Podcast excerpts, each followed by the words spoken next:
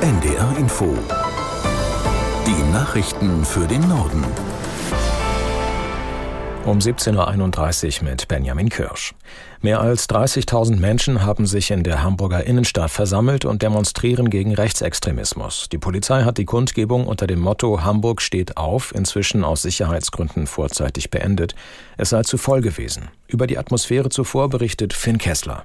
Vor der Bühne an der Europapassage stehen Menschen mit Schildern, auf denen steht beispielsweise Nie wieder ist jetzt oder bunte Truppe statt braune Suppe. Den Teilnehmenden hier ist es wichtig, Flagge zu zeigen und sich Demokratiefeinden entgegenzustellen. Sie wollen ein starkes Zeichen gegen Rechtsextremismus setzen.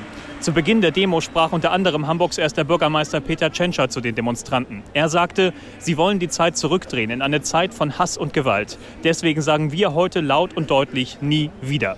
Zahlreiche Politiker, Gewerkschaftsvertreter und Prominente werden bis in den späten Nachmittag zu den Demo-Teilnehmenden hier sprechen.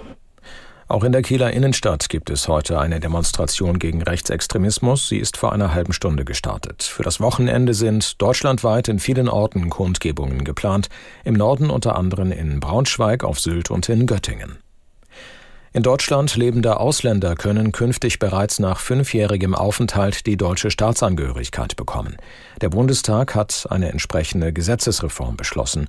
Damit sollen auch doppelte Staatsbürgerschaften generell ermöglicht werden. Aus Berlin Markus Sambale.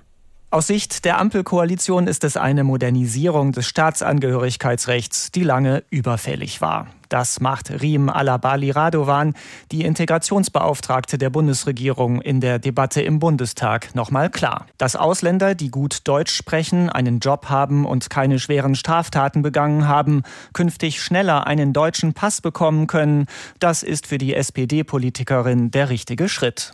Bei CDU und CSU und auch bei der AfD ist von einer Verramschung der deutschen Staatsangehörigkeit die Rede. Beide Fraktionen kritisieren auch, dass eine doppelte Staatsbürgerschaft künftig nicht nur als Ausnahme, sondern grundsätzlich möglich ist. Arbeitnehmerinnen und Arbeitnehmer in Deutschland sind vergangenes Jahr besonders viel krankgeschrieben gewesen. Zu dem Ergebnis kommt eine neue Auswertung der Krankenkasse DRK Gesundheit. Demnach gab es 13 Prozent mehr Krankschreibungen als im Jahr davor. Im Schnitt ist jeder Beschäftigte vergangenes Jahr 20 Tage durch eine Krankheit ausgefallen. Der Auswertung zufolge gab es vor allem mehr Ausfälle wegen Atemwegserkrankungen wie Erkältungen und Grippe.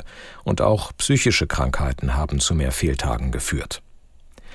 Die Ampelkoalition behält sich eine zusätzliche Schuldenaufnahme in diesem Jahr vor. Die Haushaltspolitiker von SPD, Grünen und FDP sagten bei der Vorstellung des gestern beschlossenen Haushalts für 2024, das gelte zum Beispiel, wenn die Ukraine zusätzliche militärische Unterstützung brauche. Aus Berlin Lothar Lenz. Wenn etwa Donald Trump zum nächsten US-Präsidenten gewählt werde und die USA ihre Militärhilfe für Kiew einstellten, dann könnten auf die Bundesrepublik hohe Mehrbelastungen zukommen, sagte der SPD-Haushaltspolitiker Dennis Rode. Die deutsche Solidarität mit dem Freiheitskampf der Ukrainer dürfe nicht an zu engen Schuldengrenzen scheitern. Insgesamt ist der Bundeshaushalt für das laufende Jahr 477 Milliarden Euro schwer. Kürzungen gibt es beim Agrardiesel, schärfere Sanktionen beim beim Bürgergeld. Außerdem steigt die sogenannte Ticketsteuer im Flugverkehr. Eine zusätzliche Milliarde fließt in den Wohnungsbau. Der CDU-Politiker Christian Hase sprach von einem Scherbenhaufen, denn der Etat kürze nicht entschieden genug und an der falschen Stelle. Die Bahn hat der Lokführergewerkschaft GDL ein neues Angebot im Tarifstreit vorgelegt. Der Konzern bietet unter anderem ein weiteres Wahlmodell zur Arbeitszeit an.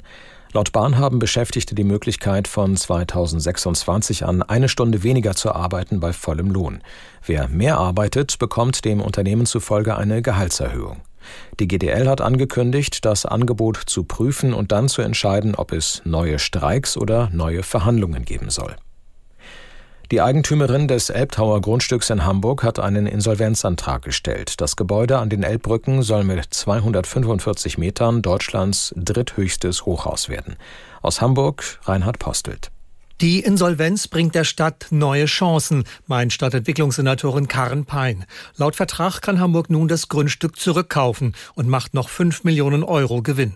Doch die Senatorin möchte, dass die Altinvestoren selbst die restlichen 145 Meter des Wolkenkratzers bauen. 100 Meter sind schon fertig. Gelingt ihnen das nicht, bekommt die Stadt den Turm stumpf geschenkt und kann dann andere Investoren suchen. Die Commerz Real, die ein Viertel des Elbtowers hält, erklärt, sie sei zuversichtlich, dass die Bauarbeiten am Elbtower bald fortgesetzt werden. Das waren die Nachrichten.